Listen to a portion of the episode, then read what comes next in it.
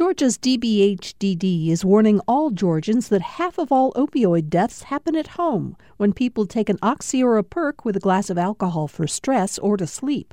Learn more about protecting families from opioid overdoses at opioidresponse.info. Welcome to the Georgia Today podcast from GPB News. Today is Wednesday, February 8th. I'm Peter Biello. On today's episode, the state elections board rules on the black volunteers accused of handing out food and water to voters in line back in 2020.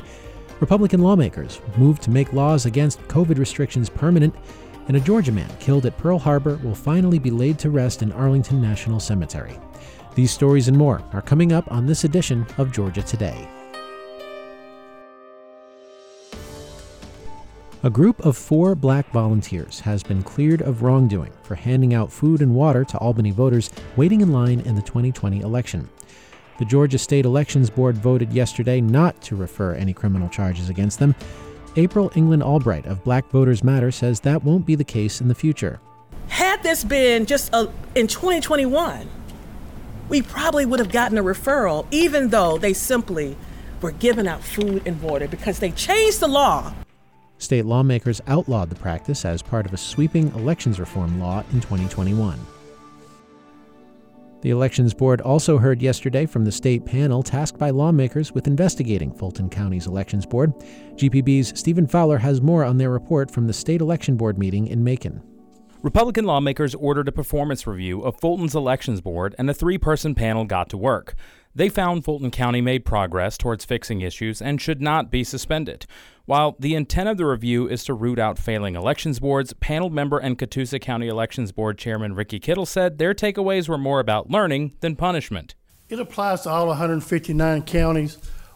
I learned stuff from Fulton County, the way they do it. I, I learned something from, from watching their people work, the processes they had were different. Some of them were different than ours. The state election board won't yet vote on approving the report's recommendation. That'll be at the next meeting in April. For GPB News, I'm Stephen Fowler in Macon. The two top leaders in the state Senate are calling for an investigation into a European trip their two predecessors made in mid November. Atlanta Journal Constitution senior reporter Tamar Hallerman told GPB's Political Rewind the probe concerns an economic development trip to Germany and England, led by then Lieutenant Governor Jeff Duncan and then Senate President Butch Miller.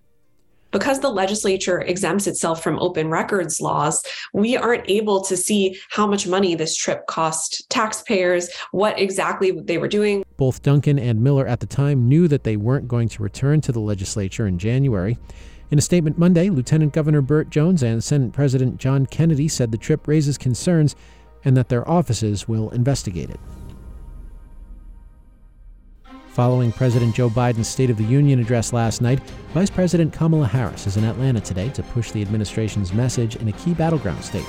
The White House says Harris will highlight investments and actions to combat the climate crisis in remarks at Georgia Tech. Partisan debates over COVID 19 vaccinations resurfaced in the Georgia Senate yesterday. GPB's Sarah Kallis reports. Senate Bill 1 would make the temporary ban that prohibits state agencies from requiring people to show proof of COVID 19 vaccination before receiving government services permanent. Republicans say the ban prevents discrimination, but Democrats, like Senator Nan Orrock, who opposes the bill, say the debate has become too partisan. This is being posed to you today as the government taking away the rights of the individual. But What's really happened in this country is that the COVID 19 pandemic and the disease has been politicized in a way that other diseases have not been. Senate Bill 1 now heads to the House after passing the Senate in a party line vote. For GPB News, I'm Sarah Kallis at the state capitol. Georgia lawmakers enacted a one year ban last year. The bill would make the provision permanent. The Fulton County Board of Commissioners has approved funding for a reparations task force. Commissioners had included a quarter million dollars for it in this year's budget. The Fulton County government says the Reparations Task Force serves as an advisory body to the Board of Commissioners on issues that support, quote, the revitalization, preservation, and stabilization of the black slash African American population in Fulton County in the form of reparations. Delta Airlines says most of its workers will get a 5% pay raise in April. The Atlanta based airline also says it'll increase the amount of money available for merit raises. The pay hikes are for non union employees, including ground crew and flight attendants. Airlines have been raising pay to attract and keep workers as travel recovers from the pandemic. These rates are modest compared to the 30% raise over four years that Delta's union pilots are expected to vote on in a few weeks. Pilots are the highest paid work group at airlines. A Georgia man who died during the 1941 attack on Pearl Harbor will be buried at Arlington National Cemetery tomorrow with full military honors. GPB's Devin Zwald has more. Ship fitter third class John Malcolm Donald was stationed on the USS Oklahoma when Japanese aircraft struck the ship with aerial torpedoes. 429 USS Oklahoma sailors were killed, but only 35 were initially identified. More than 70 years later, over 350 crew members, including Donald, were identified by scientists with the Department of Defense.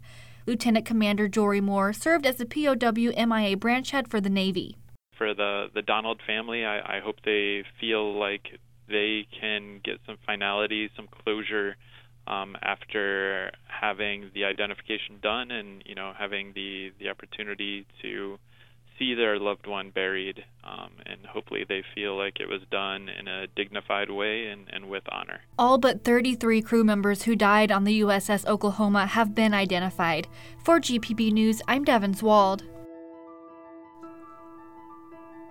And this final note I know everyone's focus is on the Super Bowl right now. It's coming up this Sunday, but let's talk baseball for a moment.